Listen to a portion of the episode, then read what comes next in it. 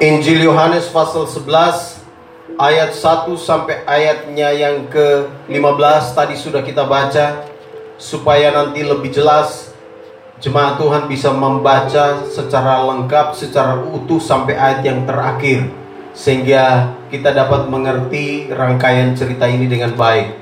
Lengkapnya ialah dari Yohanes 11 ayat 1 sampai ayat yang ke-44. Saudara-saudara kekasih dalam Tuhan Yesus Kristus, mari kita lihat tema kita. Hari ini saya akan berbicara bagi kita semua, temanya sikap orang percaya ketika menghadapi masalah. Sikap orang percaya ketika menghadapi masalah. Saudara-saudara kekasih dalam Tuhan Yesus Kristus, perhatikan pembacaan kita tadi. Saya baca ulang beberapa ayat untuk kita. Yohanes 11 ayat 1. Ada seorang yang sedang sakit namanya Lazarus. Ia tinggal di Betania, kampung Maria dan adiknya Marta. Maria ialah perempuan yang pernah meminyaki kaki Tuhan dengan minyak mur dan menyikanya dengan rambutnya. Dan Lazarus yang sakit itu adalah saudaranya. Kedua perempuan itu mengirim kabar kepada Yesus. Tuhan, dia yang engkau kasihi sakit. Ketika Yesus mendengar kabar itu, ia berkata, penyakit itu tidak akan membawa kematian, tetapi akan menyatakan kemuliaan Allah, sebab oleh penyakit itu anak Allah akan dimuliakan. Demikian pembacaan firman Tuhan untuk kita, saudara kekasih. Sikap orang percaya ketika menghadapi masalah. Ketika kita berbicara tentang masalah, saudara kekasih, saya yakin bahwa tidak ada seorang pun yang menghendaki agar masalah-masalah besar terjadi di dalam hidup mereka. Tetapi kenyataannya realitanya ialah bahwa selama kita hidup, mau atau tidak mau, kita selalu akan berhadapan dengan masalah. Akan ada masalah yang kita hadapi setiap saat. Tetapi bukan soal masalahnya seperti apa, yang paling utama ialah bagaimana sikap kita sebagai orang yang mengenal Allah, yang mengenal kuasanya, kemudian meresponi masalah itu. Itu yang paling penting, bukan soal masalahnya. Yang paling penting ialah bagaimana kita sebagai orang percaya meresponi masalah yang sedang kita hadapi. Itu yang paling penting. Perhatikan apa yang tadi sudah kita baca, pembacaan firman Tuhan tadi. Menarik sekali ada satu keluarga Tiga bersaudara, dua perempuan, satu laki-laki. Nama mereka ialah Lazarus, kemudian ada saudara perempuannya dua orang, Marta dan Maria. Alkitab katakan bahwa Lazarus sakit, ini masalah. Lazarus sakit, kemudian sakitnya itu lumayan parah. Dan kemudian sakitnya itu membawa Lazarus kepada kematian. Lalu Maria dan Marta mengirim kabar kepada Yesus. Menariknya, ayat itu katakan, mereka kirim kabar kepada Yesus. Ayat 2, mereka katakan begini, Tuhan, dia yang engkau kasihi itu sakit. Rupanya Tuhan dekat sekali dengan keluarga ini. Tuhan dekat sekali dengan Maria, Marta, dan Lazarus. Bahkan ayat ini katakan, dia yang engkau kasihi sakit. Dia yang engkau kasihi sakit Tuhan. Gimana ini Tuhan? Lalu ayat 4 katakan, Tuhan katakan begini, penyakit itu tidak akan membawa kematian, tetapi akan menyatakan kemuliaan Allah, sebab oleh penyakit itu anak Allah akan dimuliakan. Saudara-saudara kekasih dalam Tuhan Yesus Kristus, kita yang dikasihi Allah, Alkitab berkata bahwa kita akan menghadapi masalah-masalah. Bukan berarti bahwa saudara dan saya datang ke gereja, rajin doa dan puasa, rajin baca firman, lalu masalah tidak akan ada. Siapa bilang? Alkitab berkata, "Dia yang engkau kasihi itu sakit." Kita yang dikasihi oleh Tuhan, kita yang adalah orang-orang yang terkasih di dalam Tuhan, pasti akan menghadapi masalah. Tetapi menariknya ayat itu berkata bahwa masalah-masalah kita di dalam setiap pergumulan kita, ayat 4 Tuhan katakan bahwa di dalam semuanya itu kemuliaan Allah akan dinyatakan. Itu yang paling penting, bukan soal masalahnya.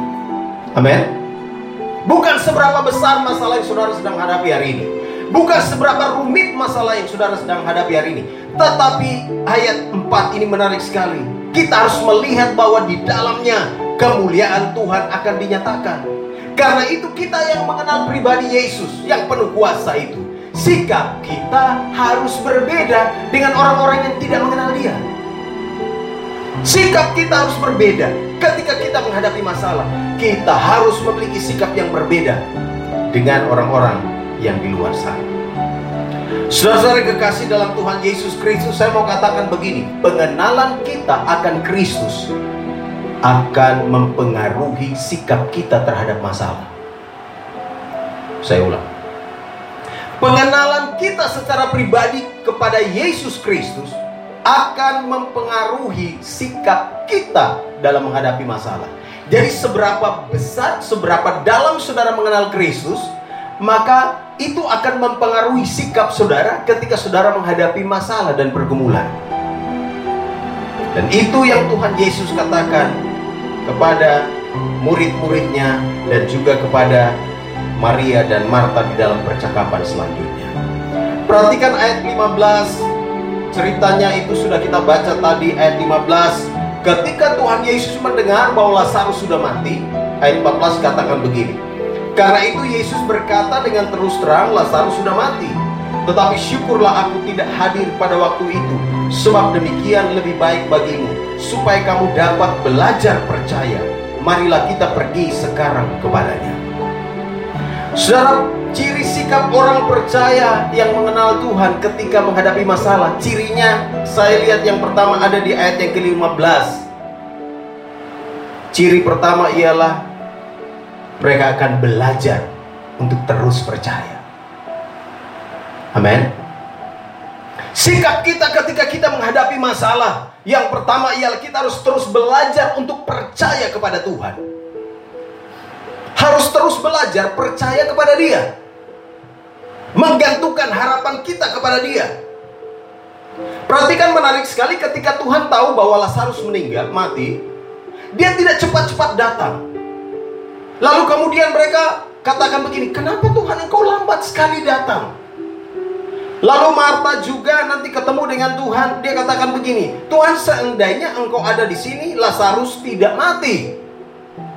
Tapi jawaban Tuhan menarik sekali di ayat 15. Syukurlah aku tidak hadir pada waktu itu sebab demikian lebih baik bagimu supaya kamu dapat belajar percaya. Kadang-kadang sepertinya ketika kita menghadapi masalah, Tuhan sepertinya belum campur tangan, belum turun tangan, sepertinya Tuhan diam.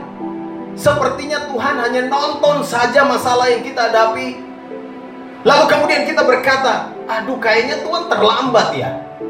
Kayaknya Tuhan kayaknya lambat sekali menolong saya. Oh tidak, ternyata di balik semua peristiwa itu ada hal penting yang Tuhan ingin agar kita pahami bahwa Dia mau supaya kita belajar percaya menantikan dia di dalam ruang-ruang tunggu yang kosong itu. Dia mau supaya kita belajar percaya, menantikan waktu yang terbaik di mana dia melawat kita. Itu sebabnya Tuhan bilang kepada mereka, "Syukur saya tidak datang cepat-cepat. Karena saya mau lihat kalian, saya mau lihat keluarga ini belajar untuk percaya, belajar untuk menggantungkan iman kepada Tuhan." Tapi masalahnya begini, kadang-kadang kita sebagai orang percaya, kadang-kadang kalau ada masalah, kita bikin cepat-cepat selesai. Betul enggak? Bawaan kita seperti itu. Kalau ada masalah kita pingin, aduh ini kapan selesai? Aduh kapan ini? Kapan itu? Kapan itu? Belum bayar SPP kita bilang, aduh kapan ini? Telepon orang tua di kampung, kenapa lambat sekali kirim uang? Kan begitu. Sudah marah-marah lagi. Kenapa begitu? Kenapa begini? Ih kalau begini caranya saya tidak mau kuliah lagi, saya pulang saja. Kadang-kadang kita seperti begitu. Ini saya khotbah dalam konteks anak-anak muda ini yang lagi berkuliah. Kadang-kadang kita seperti begitu, seperti aduh ini terlambat sekali. Ini mau bayar di depan tinggal satu hari lagi. Kita sudah bilang kenapa begini, kenapa begitu. Dan kita juga bilang gini, ah percuma ikut doa puasa. Doa, doa, doa, doa terus. Lebih bagus tidur di gereja saja. Tapi jawaban doa itu tidak ada. Kasih tahu orang di sebelah, kalau kau ada masalah, tetap belajar percaya kepada Tuhan. Ya, percaya kepada Tuhan. Jangan cepat putus asa, jangan menangis-menangis terus. Capek itu kasihan. Orang Makassar bilang kasihan Mikodong. Belajar percaya kepada Tuhan itu paling penting. Dan kadang-kadang Tuhan juga mau supaya kita bertumbuh dalam iman. Seperti itu, dia sengaja seperti ulur-ulur waktu untuk tidak datang cepat-cepat ke Lazarus, lalu kemudian membangkitkan Lazarus. Dia sengaja ulur-ulur waktu beberapa waktu supaya Maria, Marta dan orang-orang yang ada di sekeliling itu belajar percaya. Supaya iman mereka bertumbuh, bertambah kalau ada masalah. Di dalam masalah, Tuhan mau supaya iman kita bertambah, bertumbuh. Amin. Bukan menurun. Maka kalau ada pergumulan, ada masalah, di situ kesempatan kita belajar untuk bertumbuh dalam iman. Jangan semakin hari semakin menurun. Karena ketika kita belajar percaya dan terus percaya, maka Tuhan akan menyatakan kuasanya. Amin. Amin. Belajar percaya saudara. Perhatikan satu kata yang saya lihat di situ. Saya kalau baca ayat ini pelan-pelan. Hari Sabtu saya baca firman Tuhan ini di hotel. Saya renungkan pelan-pelan ayat itu. Perhatikan saudara lihat di sana di ayat yang ke-15. Tetapi syukurlah aku tidak hadir pada waktu itu sebab demikian apa? Dibilang lebih baik bagimu.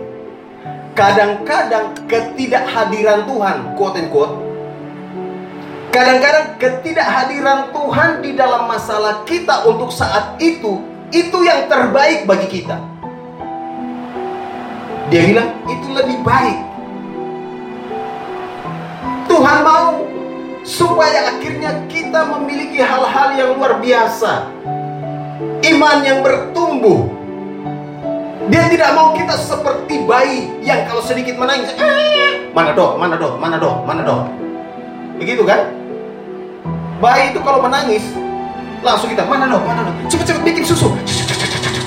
Benar-benar, hmm, kasih sumpal di mulutnya, diam.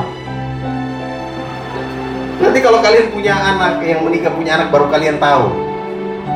Begitu anak kalian nangis, kalian udah stres. Jalannya apa? Cepat bikin susu, bikin susu cepat. Kasih masuk deh di mulutnya supaya dia diam. Hmm, gitu mulai nangis-nangis nih. Ah, begitu kasih masuk, eh, hmm. diam dia. Tapi Tuhan tidak mau kita terus jadi baik kayak begitu. Begitu ada masalah, langsung tuh dia datang. Dia mau melatih kita supaya kita itu bertumbuh, bertambah kuat. Dia ada di situ, dia belum selesaikan. Dia mau lihat dulu. Ini orang belajar percaya kan? Di situ Tuhan mau lihat kualitas iman kita. Karena itu sikap kita harus seperti itu. Jangan terus cengeng, jangan terus menangis. Percaya saja. Ini kata saya sudah ulang berkali-kali. Percaya saja. Dosen saya yang sudah yang saya cerita sudah almarhum itu kalau dia usir setan memang style orang beda-beda. Orang timur kalau usir setan, jangan keluar. Orang Amor bilang, hei setan, kau keluar cepat. Setan, kau keluar. Kalau orang Papua lain, hei luar biasa kalau usir setan. Woi iblis, kau cepat cepat keluar cepat. Tapi dosen saya orang Bali, dia doa orang kerasukan sudah mulut sudah berbunyi jatuh jatuh saya. Dia punya nyanyi lagu percaya saja percaya saja percaya yang beri kita menang haleluya percaya saja percaya kapan lagu selesai dan kalau usir setan dalam nama Tuhan Yesus, setan yang ada di dalam orang itu keluar. Saya perintahkan keluar. Kita yang di belakang keluar. Ini setan. Tapi begitu dia ngomong keluar, itu dia lama-lama keluar itu. Maka satu kali mahasiswa usir setan sudah empat jam Setan belum keluar. Dia pindah dari sini ke situ. Padahal sudah marah-marah itu setan. Setan kau keluar dalam nama Yesus pergi. Setan bilang kau mau apa? Begitu panggil Pak Pendeta datang, kalian berdoa kayak apa? Dia bilang. Dia datang dia dalam nama Tuhan Yesus keluar. Setan pelan-pelan keluar semua. Karena dia percaya bahwa nama itu berkuasa dan ketika dia memperkatakan nama Yesus, setan itu pergi. Amin. Percaya kalau saudara dan saya ada di dalam pergumulan dan engkau memperkatakan nama Yesus, maka sebentar masalah itu akan pergi. Amin. Jangan phone friend. Amin. Phone friend. Phone friend. Halo, pesan saya begini. Kok belum, aduh, belum apa-apa. Kok sudah telepon sana, telepon sini. Percaya saja, belajar percaya bahwa masalah-masalah kita di dalamnya kemuliaan Tuhan akan dinyatakan. Amin. Itu kuncinya. Ini saudara kekasih. Masalah kita kadang-kadang sederhana, tapi itu membuat sukacita tidak ada lagi di wajah kita. Tuhan Yesus bilang kepada murid-muridnya dan juga kepada Marta dan Maria, percaya saja, lebih baik engkau percaya. Sebab itulah sikap yang terbaik mereka yang memiliki sikap percaya saja, maka lihat kemuliaan Tuhan akan dinyatakan. Amin. Yang kedua, saudara kekasih, lihat bagian firman Tuhan itu baik-baik. Perhatikan ayat 16. Di sana dikatakan begini. Lalu Thomas, ada di sini yang nama Thomas. Puji Tuhan. Ada juga tidak apa Thomas yang sudah bertobat. Thomas yang disebut Didimus berkata kepada teman-temannya yaitu murid-murid yang lain, marilah kita pergi juga untuk mati bersama-sama dengan dia. Waduh. Saudara perhatikan ayat itu. Itu ayat ada hubungannya dengan ayat yang ke-8. Saya tunjukkan ayat 8. Murid-murid itu berkata kepadanya, Rabi, baru-baru ini orang-orang Yahudi mencoba melempari engkau. Masihkah ma masih maukah engkau kembali ke sana? Jadi beberapa waktu sebelumnya Yesus ada di tempat itu Lalu orang-orang Yahudi di sana mulai lempari dia. Lalu kemudian mereka sudah pergi ke satu tempat yang lain, dengar kabar Lazarus meninggal, mati. Lalu kabar itu datang, lalu mereka memutuskan untuk pergi lagi. Percakapan itu seperti itu. Lalu ayat 16, Thomas bilang begini. Mari kita pergi juga untuk mati bersama-sama dengan dia. Ini sebuah nada, sebuah pernyataan yang mau katakan begini. Ya sudah, kalau mau mati, mau mati, mati, mati pergi saja sudah. Tidak ingatkah beberapa hari kemarin di sana kita mau dilempari dengan batu?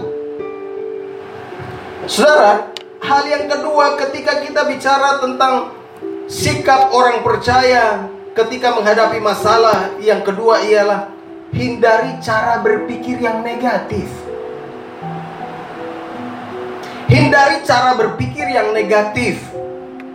Thomas lihat tantangan yang sedang dihadapi oleh Tuhan Yesus dan juga masalah yang sedang terjadi di keluarga Maria dan Marta, Thomas melihat itu sebagai sebuah hal yang membahayakan. Dan dia berpikir kalau mereka pergi ke sana, maka ini kesempatan orang-orang Yahudi akan lempar mereka dengan batu dan selesai sudah hidup mereka. Thomas ini mewakili gambar atau sebagai gambaran orang-orang percaya hari-hari ini yang selalu memiliki pikiran yang negatif kalau menghadapi masalah. Dia lihat masalah sebagai akhir dari segala sesuatu. Kalau mau pergi ke sana mati sudah. Orang Makassar bilang mati lalu kok. Mati sungguh kok itu. Ini baru pulang dari Makassar jadi saya punya bahasa Makassar kembali lagi. Jangan kita melihat masalah yang ada di depan kita sebagai suatu hal yang akan membahayakan kita. Orang-orang yang melihat masalah-masalah hidupnya sebagai sesuatu hal yang membahayakan, itu akan membuat mereka tidak berani melangkah maju ke depan. Tidak berani melangkah maju. Ah, di sini saja, tetap di sini daripada maju. Eh, bodoh sekali kata orang Makassar. Di sini saja, di sini.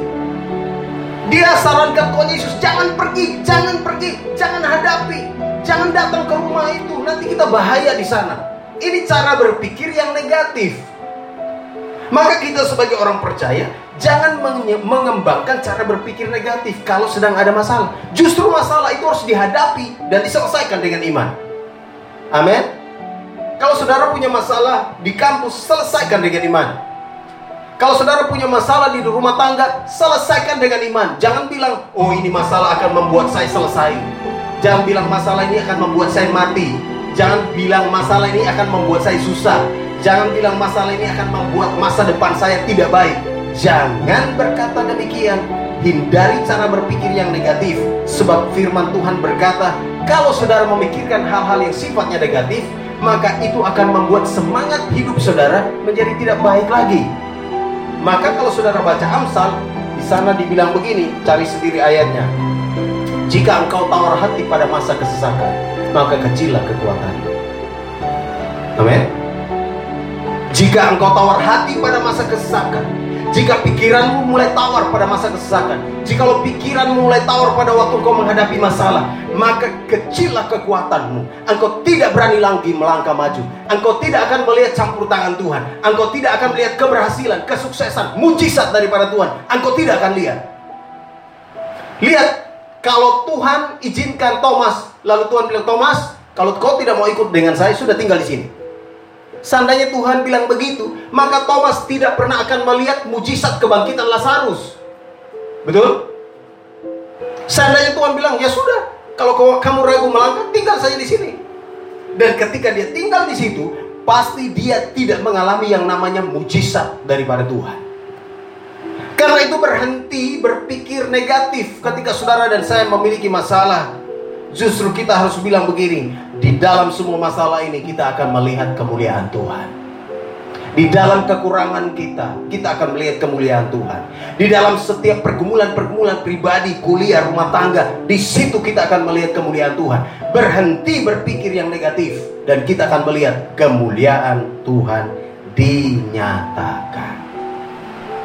Kasih tahu orang di sebelah. Kalau ada masalah, berhenti berpikir negatif. Amin. Kalau ada masalah, berhenti berpikir negatif. Lihat hal-hal positif yang akan Tuhan kerjakan di dalam hidup kita. Amin. Kalau engkau punya pergumulan, bilang sudah, ah, itu biasa saja. Semua orang juga mengalaminya kita akan melihat kemuliaan Tuhan dinyatakan. Yang ketiga, saudara lihat sikap berikut, sikap yang ketiga dari orang-orang percaya menghadapi masalah dan pergumulan. Ayatnya yang ke-39. Nanti baca itu yang lain, ayat-ayat yang lain baca selengkapnya di rumah.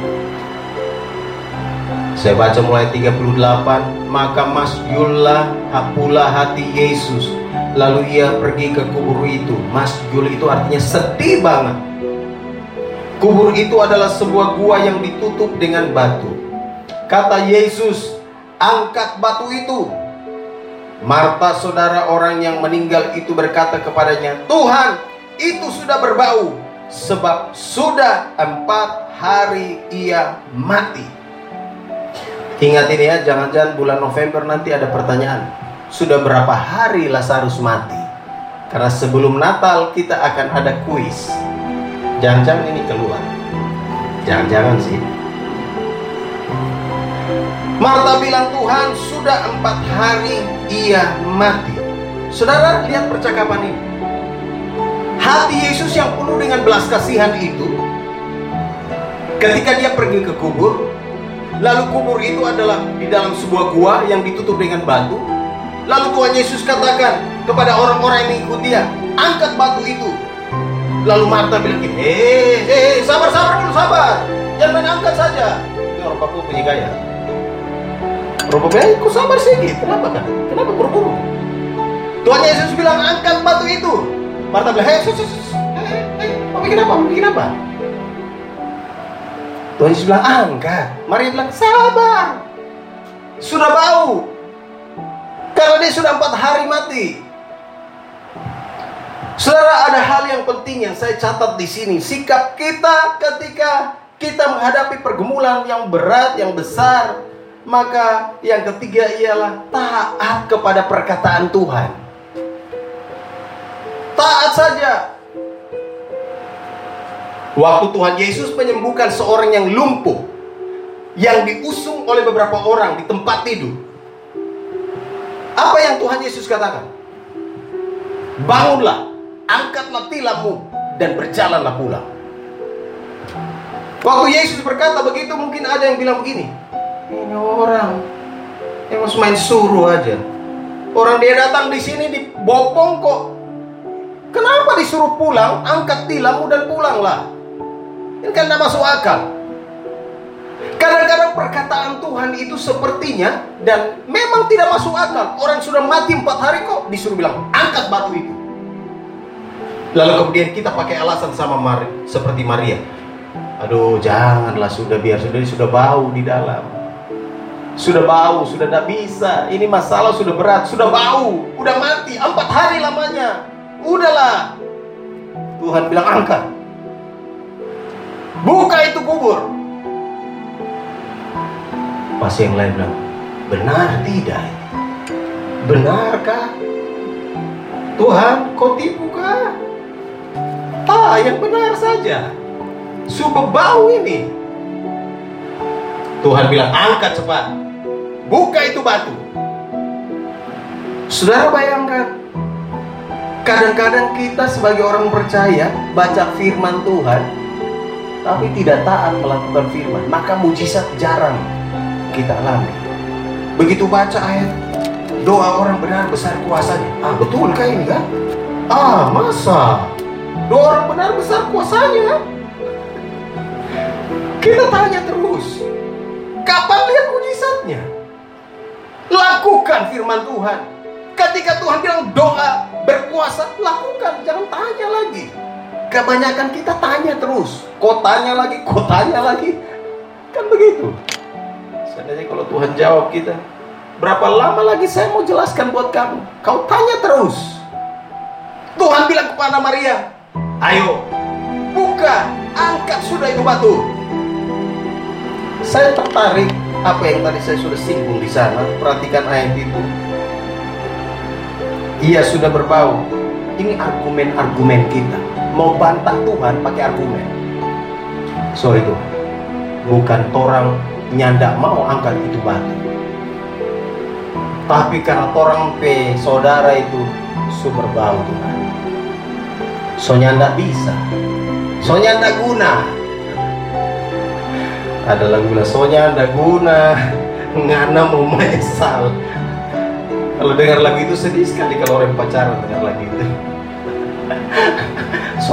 soalnya ada guna ngana mau menyesal so tidak ada guna lagi itu kadang-kadang kita punya argumen-argumen begitu kita sepertinya membantah Tuhan tidak hanya satu argumen dia bilang sudah empat hari mati kadang-kadang kita buat argumen-argumen yang lain lagi untuk membenarkan keputusan kita, untuk membenarkan pikiran kita.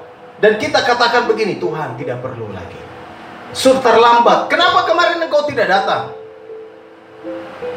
Terlambat sudah. Kau datang. Ada orang yang putus cinta, kemudian mereka mau CLBK. Kemarin kami ngomong CLBK di Makassar ya. Lalu kemudian Mace satu bilang begini. Dia jawab itu laki-laki yang mau datang balik kepada dia. Dia bilang terlambat sudah kau datang padaku setelah kau siksa diriku. Wih, wih kepahitan ini. Cukup sudah penderitaan. Laki-laki bilang ah tidak ada kakak sungguh-sungguh ini. Kakak betul cinta mati sama kau. Perempuan bilang cukup sudah penderitaan. Wih sedih sekali ya Maria, Marta dan bilang Tuhan sudahlah. Kalau itu mayat keluar bikin masalah baru. Dia sudah berbau. Cukup sudah biar di dalam kubur saja. Tuhan bilang tidak saya mau dia keluar. Saya mau dia keluar. Karena itu buka batunya. Kadang-kadang ada penghalang-penghalang batu, quote quote, yang kita pasang di depan kita, yang kita buat di sekeliling kita, sehingga akhirnya ketika Tuhan mau kita keluar dari penghambat-penghambat itu, kita berpikir tidak mungkin lagi. Padahal kita yang bangun tembok, kita yang bangun batu, kita yang pasang semuanya. Tuhan bilang keluar. Jangan biarkan apa pun membuat kita di dikelilingi oleh setiap pergumulan-pergumulan yang mungkin kita buat sendiri.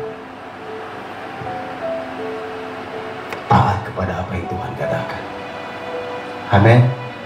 Taat. Taat saja.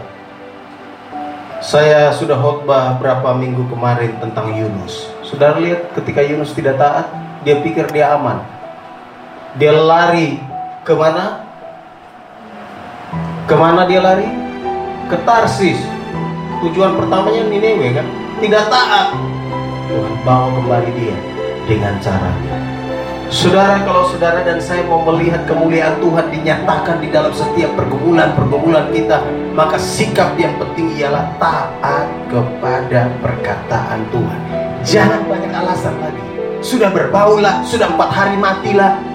Tidak usah. Taat saja. Lakukan apa yang Tuhan katakan. Yang keempat, saudara lihat ayat 41. Sikap penting di sini. Akhirnya mereka juga taat. Maka mereka mengangkat batu itu. Lalu Yesus menengadah ke atas dan berkata, Bapa, aku mengucap syukur kepadamu karena engkau telah mendengarkan aku. Aku tahu bahwa engkau selalu mendengarkan aku, tetapi oleh karena orang banyak yang berdiri di sini mengelilingi aku, aku mengatakannya supaya mereka percaya bahwa engkaulah yang telah mengutus aku. Sikap yang keempat ialah ketika saudara dan saya berada dalam pergumulan-pergumulan hidup, sikap yang kita harus punya ialah hadapi dengan doa. Saudara lihat, Tuhan Yesus sebenarnya tidak perlu menengadah ke atas dan berkata, Bapak engkau mengucap syukur kelamaan. Dia lama langsung bilang saja keluar, selesai urusan. Tapi dia memberikan teladan di sini.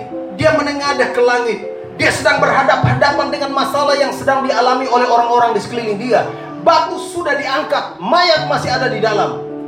Yesus sedang berhadapan langsung dengan pergumulan Maria, Marta, dan orang-orang di sekelilingnya dan dia tunjukkan kepada mereka cara menghadapi masalah ini ialah dengan doa. Di dalam doa ada juga pengucapan syukur. Lalu Yesus katakan, "Bapa, aku mengucap syukur kepadamu." Kalau ada masalah, pergumulan, berdoa. Di dalam doa saudara harus mengucap syukur. Amin. Jangan menggerutu. Mengucap syukur kepada Tuhan. Mengucap syukur kepada Bapa. Hadapi dengan doa hadapi dengan iman. Katakan katakan perkataan-perkataan yang penuh dengan ucapan syukur. Orang-orang yang mengucap syukur kepada Allah, mereka akan melihat bahwa mujizat kemenangan Tuhan berikan kepada mereka dan Yesus memberikan teladan ini. Sikapnya ketika dia menghadapi masalah, lihat dia dengan tenang berdoa. Saya senang ayat itu katakan ia menengadah ke atas. Menengadah itu artinya apa ya? Menengadah. Menengadah ke atas. Memandang ke atas. Melihat ke atas, menengadah. Lihat ya, saya kasih gambaran. Batu sudah dibuka. Mayat ada di dalam, berbau dan plus sudah mati empat hari. Waktu Yesus suruh mereka angkat batu, dia berhadapan dengan Lazarus yang sedang mati di sana. Dia menengadah ke atas. Saya temukan prinsip yang sangat penting di sini. Kadang-kadang mata kita dibutakan ketika kita menghadapi masalah. Kita terus pelototin itu masalah. Tidak memandang ke atas. Maka kita stres sendiri. Kita hanya pelototin terus masalahnya. Kapan ya selesai?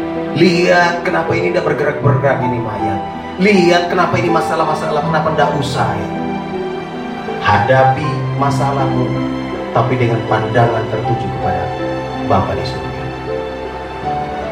Kadang-kadang pintu-pintu di sekeliling kita sepertinya tertutup, sudah jalan buntu, tidak ada lagi jalan ke atas masih ada jalan terbuka. Amin. Menengadah ke atas, pandang kepada Bapa di surga, berdoa dan serahkan setiap pergumulan-pergumulan yang ada di depan matamu.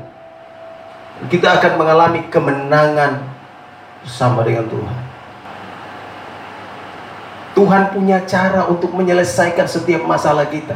Kadang-kadang manusia bukan membantu menyelesaikan, malah menambah berat masalah kita. Betul nggak? Kadang-kadang ketika kita curhat kepada manusia, kadang-kadang dia yang justru bikin tambah berat masalah kita. Justru dia yang bikin kita punya pengharapan semakin hilang. Justru dia yang bikin kita tertekan. Ya udahlah, curhat kepada Bapa di surga. Bawa kepada Bapa di surga. Dan saya katakan pasti mujizat Tuhan akan dinyatakan bagi kita. Hadapi dengan doa, pandang kepada Bapa di surga dan lihat mujizatnya dinyatakan.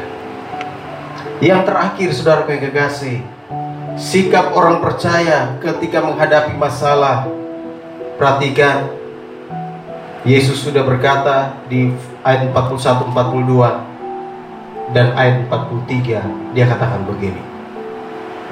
Dan sesudah berkata demikian, berserulah ia dengan suara keras. Oke, dia sudah selesai berdoa nih, dia sudah menengadah ke atas, selesai dia sudah serahkan semuanya kepada Bapa. Lalu dan sesudah berkata demikian, Berserulah ia dengan suara keras, Lazarus, marilah keluar. Orang yang telah mati itu datang keluar, kaki dan tangannya masih terikat dengan kain kapan dan mukanya tertutup dengan kain peluh. Kata Yesus kepada mereka, bukalah kain-kain itu dan biarkan ia pergi. Sikap kita ketika menghadapi masalah-masalah dalam kehidupan, saudara dan saya harus berkata-kata dengan otoritas. Keluarkan perkataan-perkataan yang penuh dengan otoritas. Jangan bilang, aduh mati sudah saya. Mati sudah. Kebanyakan kita selalu bilang kalau ada masalah, mati sudah. Eh mati dalam kau mati. Kenapa yang kau katakan itu adalah doamu bagi dirimu?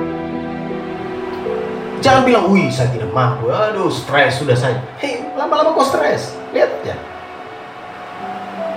Dia bilang kepada Lazarus, keluarlah ketika Tuhan Yesus berkata, Lazarus keluarlah.